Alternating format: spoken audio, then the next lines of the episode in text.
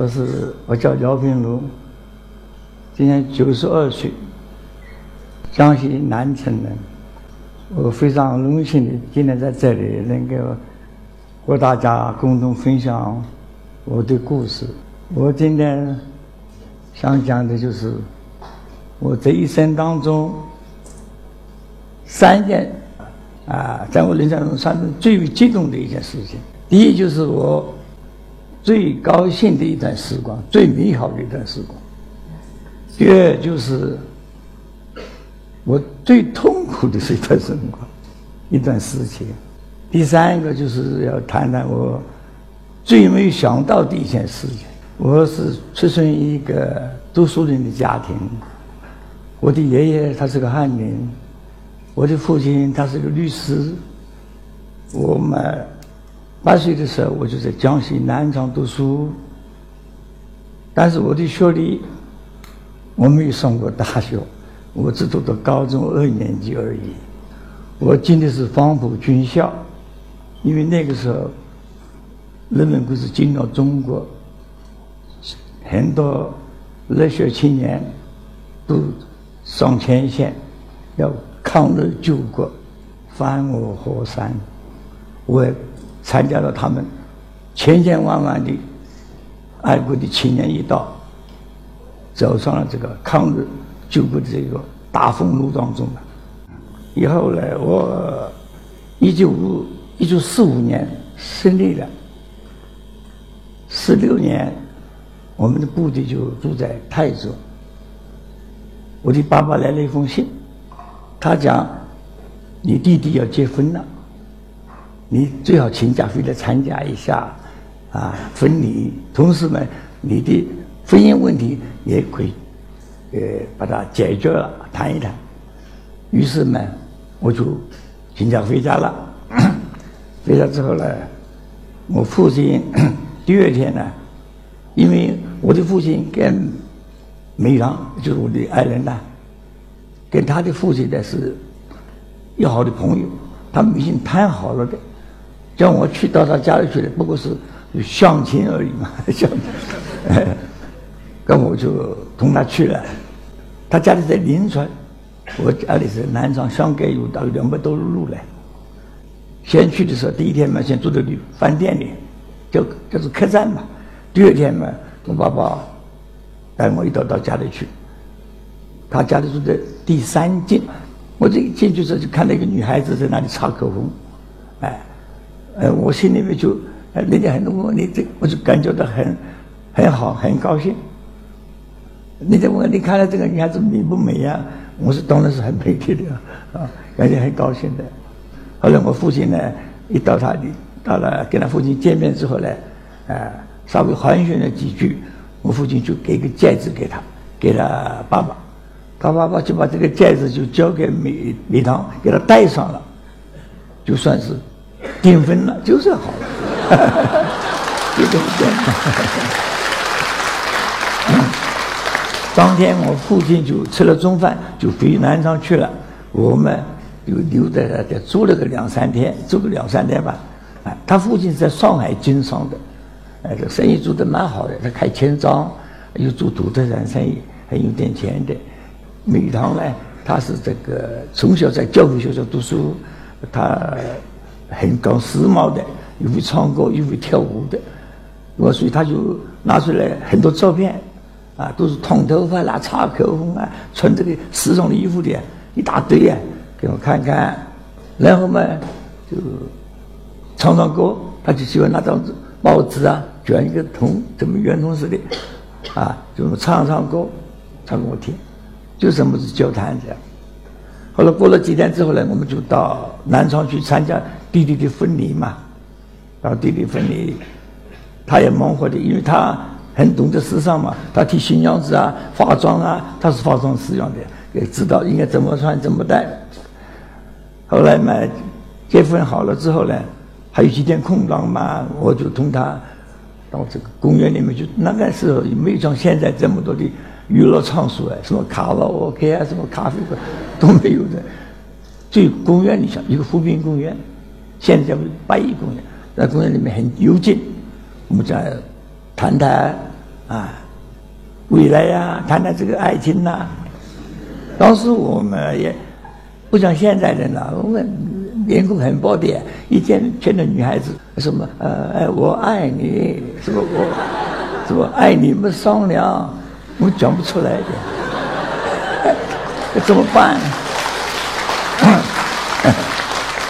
我我就想个办法，那时候有首英文歌，英文歌嘛，它有这个意思的，有这我爱你爱情，叫做 Rosemary，Oh Rosemary，嗯，我就利用这个机会嘛，他说间接的表达一下嘛，我就唱这么一段英文歌来表达自个的爱情嘛，啊，我唱啊，我唱了，我唱了啊，这个呃记不起，唱不全，唱几句可。这个是九十岁在唱十八岁的歌，哎，大家要要要包含包含一点啊。Oh, Rosemary, I love you. I'm always dreaming of you. No matter what I do, I can't forget you. Sorry, that's all.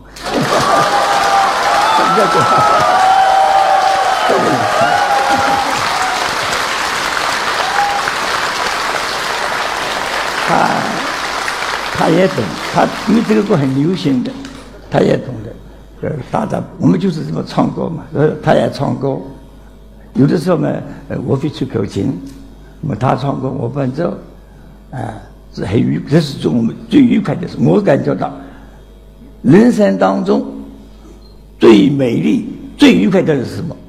就是恋爱、婚姻这段时间，要非常珍惜它的。哎，我感觉到我们。跟他，我跟梅长，虽然是父母之命，但是也是因缘巧合。他的个性跟个性差不多，哎，他放弃唱歌，我也放弃唱歌，哎，他有些事情呢，这个办事的这个方式啊，好像是也跟我个性也差不多的，哎，所以很谈谈得来的。所以我发了一段话，叫做“互唱互随”，他唱歌嘛，我我伴奏，啊，是这个样子。那么到了那个。呃，秦继峰家的坐着台那，我就我就吹口琴。他唱什么歌呢？那个时候最流行的就是《花好月圆》。《花好月圆》这首歌，他的词写的很好的，我想各位都知道的，很美好，描写了年轻人的对年青年的一种青春的向往、未来的憧憬，非常好的一首歌。我吹着这个口琴好不好？啊啊！我带口琴带来了，可以的。花好月圆，他这个曲子也是比较这个节奏也比较欢快的。我开始吹着啊，献丑献丑献丑。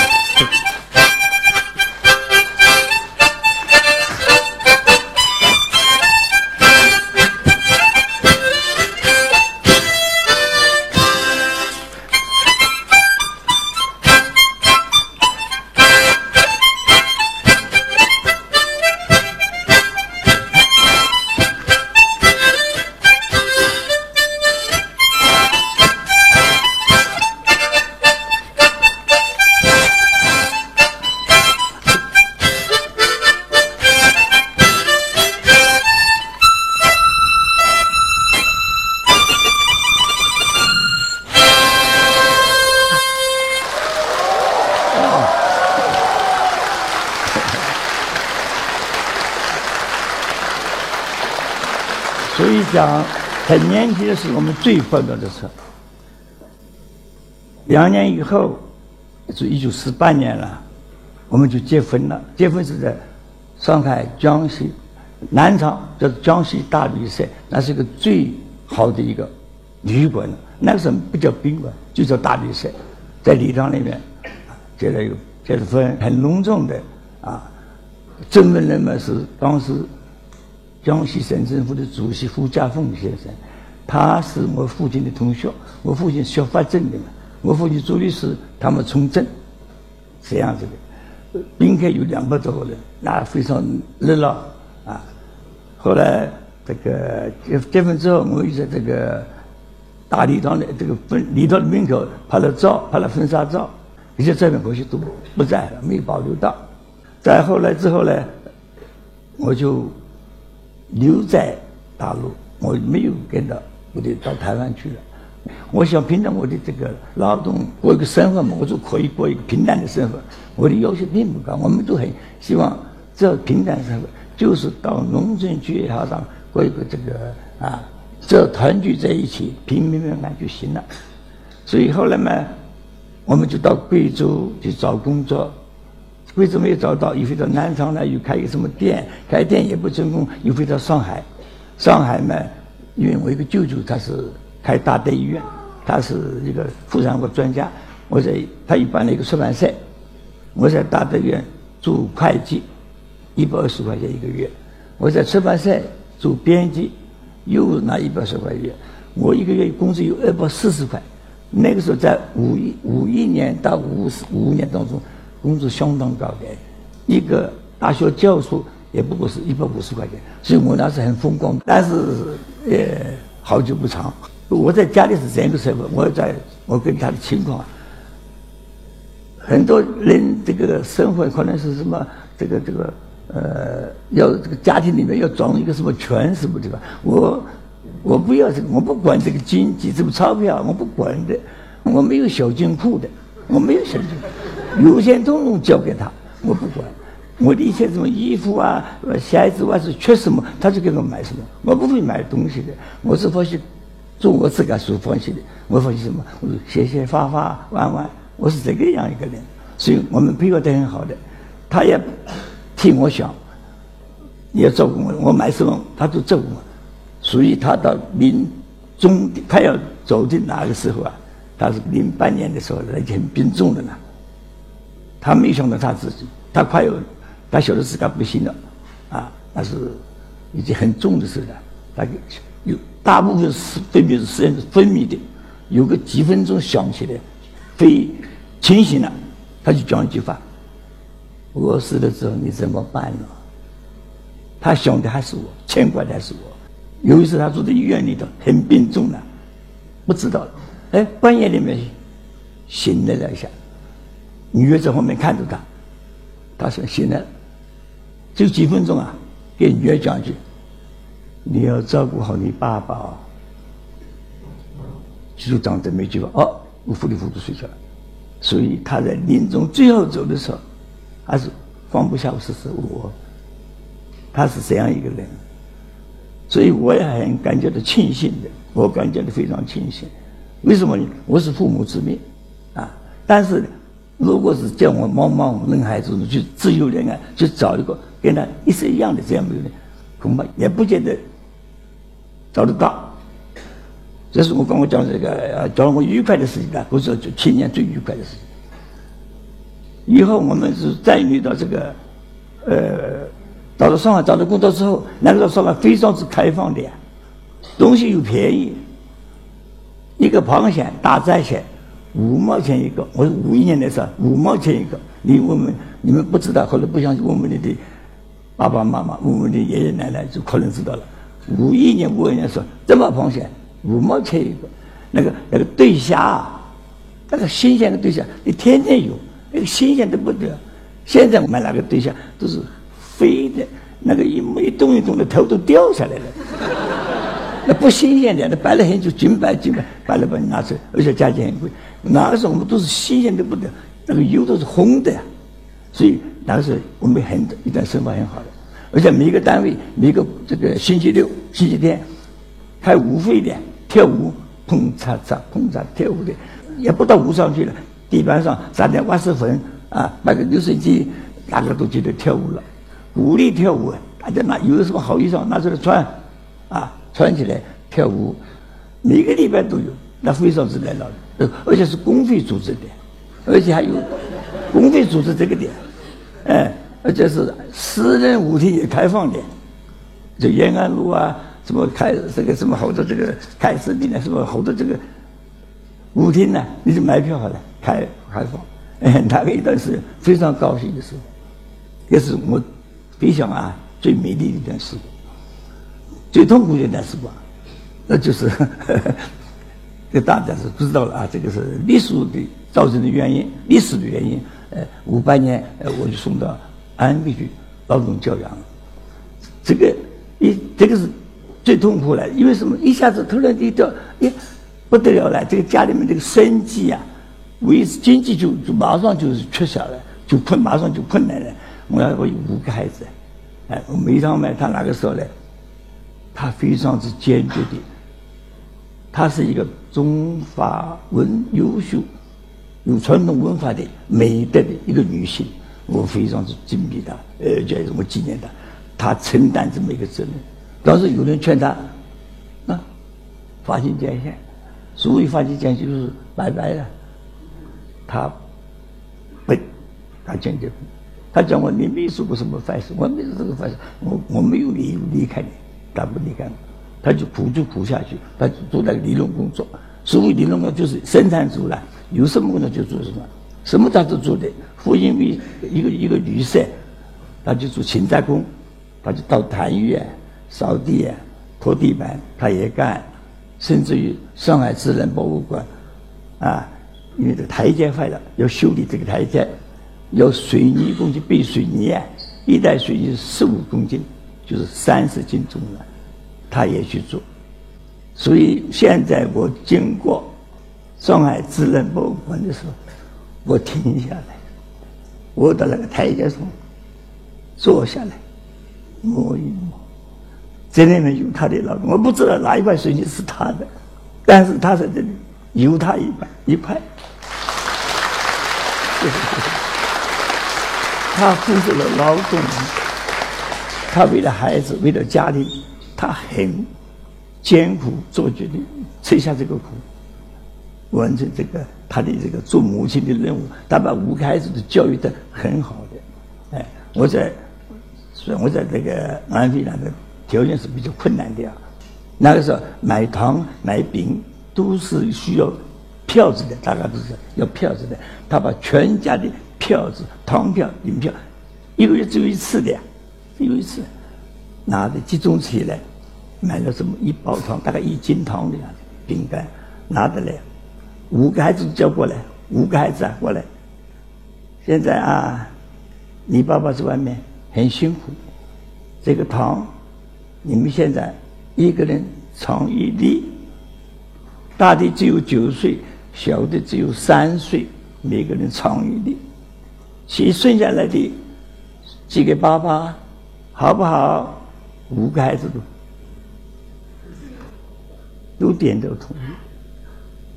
他虽这么做，但是呢，钱还是不够用。他就变卖他的首饰，他有些首饰，过去陪嫁嘛，他就是卖卖卖，卖光了。他有五对手镯都卖过，只剩了最后一个一只，一只手镯，明天不得不去卖了，不得不卖了。睡在这个床上，他跟我的女儿大概只有五岁吧，睡在一个床上，睡在床上啊。心里很难过，做母亲的哪一个不想替女儿留点点东西作为陪嫁呢？但是想留，始终又留不下。他把这个手镯，女儿睡着了，给女儿戴在手上，让她戴，戴了一晚上，再把它拿下来，总算给女儿戴过这个手镯了，了了母亲的一个心愿。最后，他留了一件羊皮袄，那是我母亲的衣物。羊皮袄啊，比较羊毛很好的，很长的，雪白雪白的，哎，他是留在老来上御寒嘛，但是不行，到了六几年的时候，我两个孩子才对落户，才对落户是要那个的呀，要买那热水瓶呐、铺盖呀，什么这个这个都要买东西，去哪里？那只有拿这些样品袄子去。那要不然卖没办法卖了，你跟哪个去找啊？要马上拿钱的话呢，要当，但是有很多当店，一当就可以当得了。他要为了找一个比较好的价钱，从老西门，从老北门一直跑到老西门，跑了五六家、七八家这种什么逛店，一家一家去问，就讲，找了最好、出价最多的一家，六十块，当掉了，拿了六十块钱。给两个孩子，差点都到江西去啊，买买什么被子啊、热水瓶啊，什么这个东西，解决这个问题了。我家里当票这么一大，后从来没有输的，哪有钱就输啊。后来我们有，我在那里之后呢，我们是互相通信的。那个时候也没什么手机了，哪有这么便当？互相通信，通信时呢，在信里面，他讲的都是家庭琐事。家庭什么柴米油盐呐，还什么读书啦、困难呐，这个那个的，我们就谈我在安徽的一些生活情况。我们一辈子是心灵相通的，此时此刻，我知道他在想些什么，他会做些什么，他也知道此时此刻我在做什么，我会做什么，我不会做什么。真的，我现在理解的古人讲的话：“心有灵犀。”一点通，真正有爱心的人，他理解对方，他知道对方是什么，这个心自是相通的，知道的。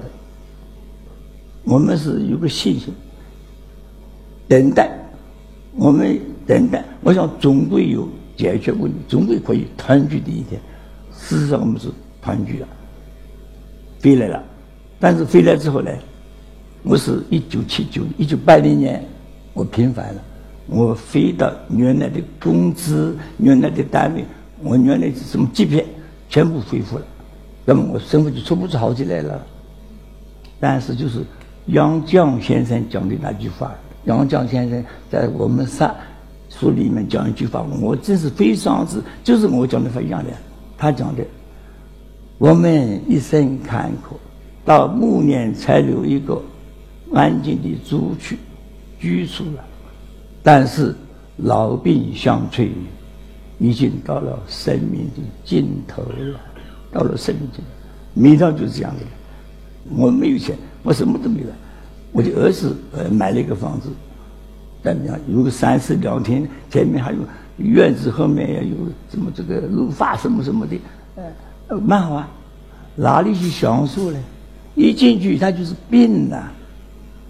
从来我没有去利用这个花园呐，什么享赏月啦、情景课啦，他没有享受这个。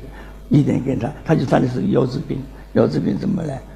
需要，呃，要吃东西啊，什么要去血透啊。那时候有种叫做腹膜透视，所谓腹膜透视呢，就是在家里可以做啊，但是自己做，病人们可以省力一点，会于会在家里，但是一天要做四次。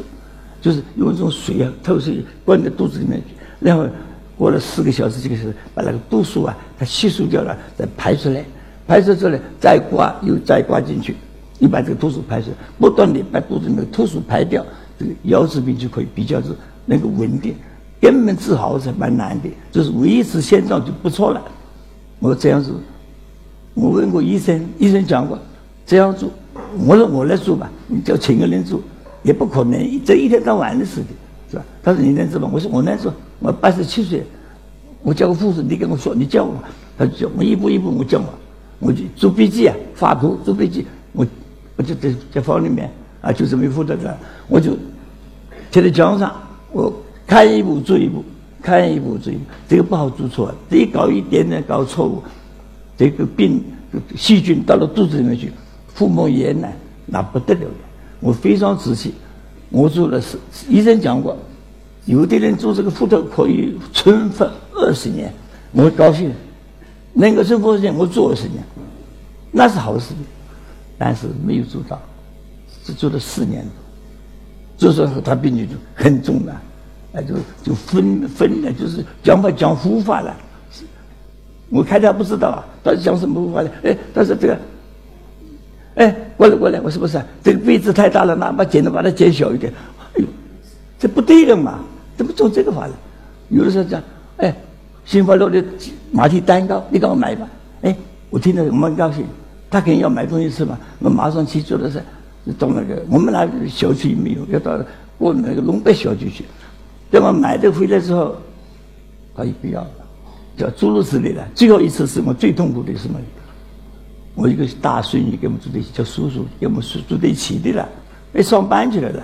他是他是做一休一啊，早上去要到九点钟才能下班的。哎，这个晚上啊，他已经，突然在五点钟他起来。他问我：“叔叔到哪去了？”哎，我说他上班去了。不是，你把它藏起来呀！你不给我看。我说没有这个事，不行。一个我到处一个看方看，就这张图。哎，看的时候，他眼睛说我到哪去啊？不行不行不行，藏起来。我就坐在那里，我嚎啕大哭，绝望了。我怎么做怎么做？我希望他能够好转点。现在越变成这个样子了，这样子就是没有希望。我是个不得了，不得了，我叫不得了啊，不得了，没有办法。那天呢，家里没有人，我们家里我一个人，搞不清爽了，哎呀，我痛苦的不得了，嚎啕大哭，没有希一个人呢，到了绝望那个时候是真是很痛苦，非常痛苦，哎，非常痛苦。后来孩子都回来了，回来了，孙女也来了，等到九点钟啊，叔叔来了。下班了，我说坐在旁边，那小孙女还有一个小孙女叫星星，我说你看看，这不来了吗？他说可能是，哎，他这个台就不响了，一个坐一边，这个这个叔叔大孙女坐这边，小孙女坐这边，快点快点，我说叔叔快点拿着饭给奶奶吃，饭呢没有吃，九点钟饭都没吃过来，后来这个大叔叔孙女就一个一碗饭呢，叔叔拿一碗，那星星拿一碗。拿个条根喂他，哎，他吃了。这个时候吃了，晓得了，这里吃一口。小孙女给他条根，这里吃一口。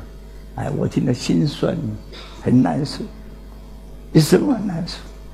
到了平常是一个非常聪明、非常智慧、非常灵敏的女子，现在到这个样子，所以我很难受。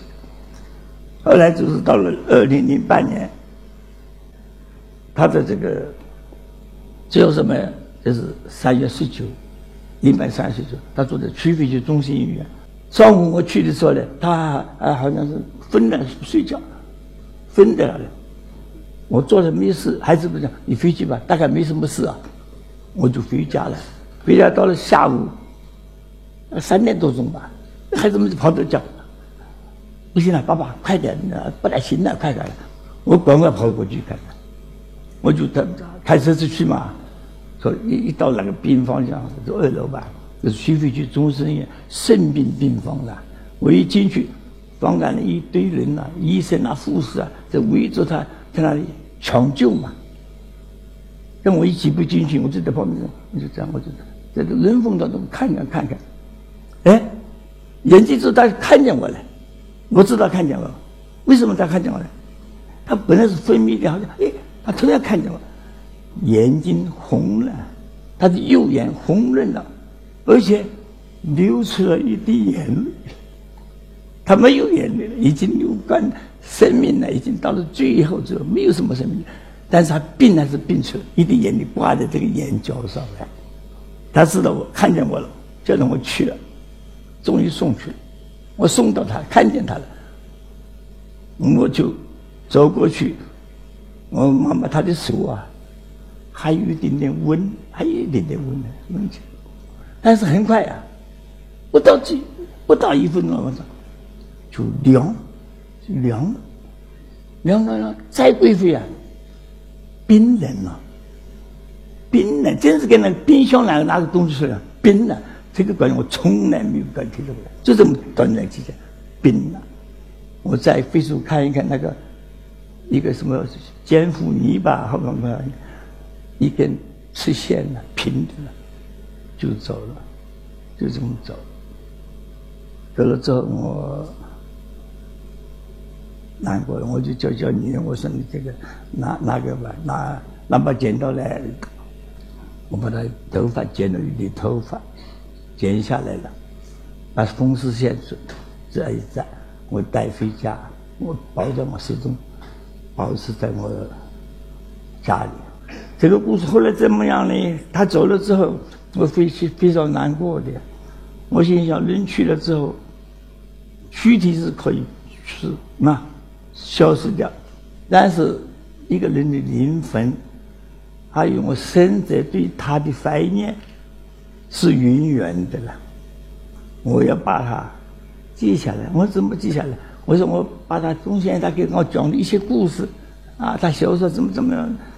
我尽量飞，我就把它发下来，而且写一点文字，啊，我想把他的一生，把我的一生，用这个简啊简单的故事方法记下来发下来呢。我的目的是给第三代、第二代、第三代的后辈让他们看一看，因为他们太幸福了，他们没有经过我们这种艰难的生活，让他们知道一点，啊。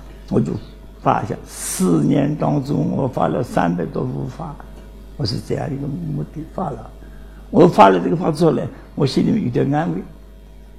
我感觉到我是一个非常不称职的丈夫，我很对不起他，因为一个丈夫应该是使自家的妻子过着一种，别说幸福吧。要安定、平和这种生活，安定的生活、平淡的生活，而我做不到，我没有做到。我给他他的带给他的痛苦、困难，甚至于是一种被歧视、被轻视，这么一个，我算是个丈夫了，所以我非常之愧疚。我生命当中就是对不起两位女性，一个就是生我的妈妈。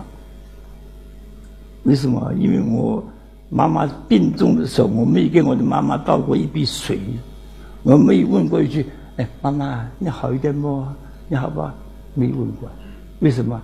我在四川成都王府军校受训，他在江西南城，相隔几千里路哎。我是个不孝的儿子，我也不是一个不正的，所以我非常之愧。所以我现在啊，我看到有些女孩子，呃，到她爸爸妈妈说：“哎呀，妈妈，哎，我来啦，来看妈妈，我我拿五百块钱，那就用用好了啊，不要紧那用。”我非常之羡慕哎，一个人有个妈妈，那个有点钱给妈妈用用，给父亲用用，最大的幸福。这是最大的，所以孟子讲过一句话的，孟子啊说一句话：兄父母俱存，兄弟无故，人生亦乐也。父母爷娘都健在，父母父亲健在，母亲都健在。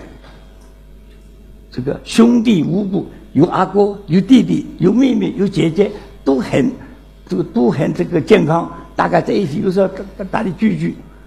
这是人生一乐哎，这是很难得的。我们中国人就想这个家庭之乐。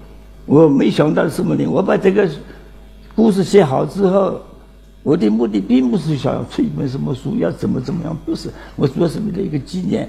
但是我没有料到的是，因为我这个孙女啊，把一几张图画呢，呃，上上网了。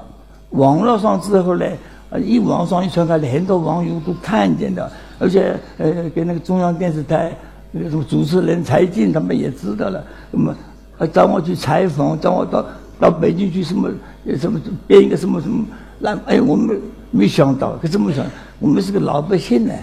我经常讲，我是个木偶奇遇记，我是个非常木头的人，我也不会讲话，也不会应酬，也不会交际，就什么。安安板板的叫什么做什么，你叫我什么我做什么，我加班加点都可以，我也不会别的事情不会做，这不变成奇遇记了吗？让我想到这个人生啊，确实是，至于我对一些青年也，好多我我非常羡慕他们，哎，我觉得我完成六十年，我到现在我做个青年多好。我我我做，我现在二十是个二十岁，我真高兴呢。呃，打打手机，看看电脑，打来走走，甚至于家里有些什么啊，到什么新马泰，欧洲去玩玩，伦敦、巴黎都去过了。你看，我们那个时候怎么想不到？所以现在的情景，我非常啊感到幸福。最后呢，我就是啊，祝福各位啊，呃，前程远大，幸福无量。我讲完了。